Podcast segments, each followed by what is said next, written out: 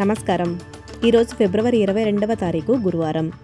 SPS Telugu వార్తలు. చదువుతున్నది సంధ్యావేదూరి ముఖ్యాంశాలు. ఒక కొత్త నివేదిక ప్రకారం చిన్నపిల్లల తల్లులు మరియు వైకల్యంతో ఉన్న ఉద్యోగులు ఇంటి నుంచి పనిచేసే వెసులుబాటును ఉపయోగించుకోవడం వల్ల గణనీయమైన ప్రయోజనాలను పొందుతున్నారని తెలిపారు.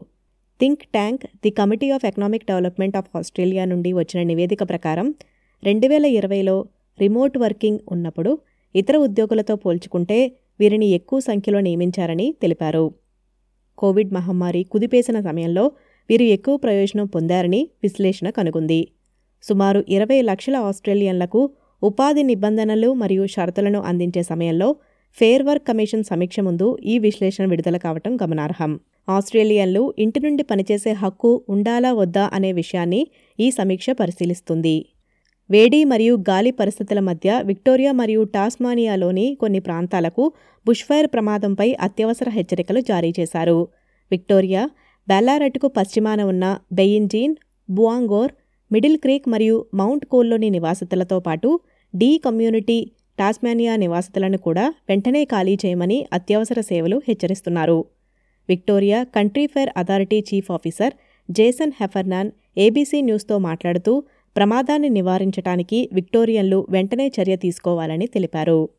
ఆస్ట్రేలియా గాజాలోని పాలస్తీనియన్లకు రెండు వేల మందికి పైగా ప్రభుత్వం వీసా మంజూరు చేసినా తగినంతగా పరిశీలించలేదని ప్రతిపక్షాల వాదనను ప్రధానమంత్రి యాంతోనీ అల్బనీసీ తోసిపుచ్చారు.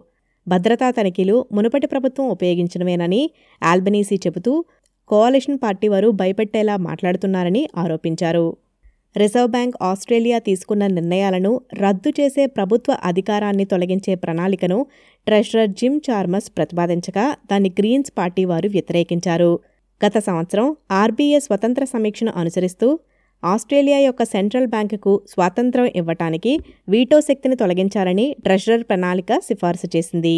ప్రపంచంలోనే మొదటి ప్రాజెక్ట్ హెవీ డ్యూటీ ఎలక్ట్రిక్ ట్రక్కులను ప్రాంతీయ ఆస్ట్రేలియా రోడ్లపై నడుస్తున్నప్పుడు రీఛార్జ్ చేయటానికి ప్రయత్నిస్తున్నారు.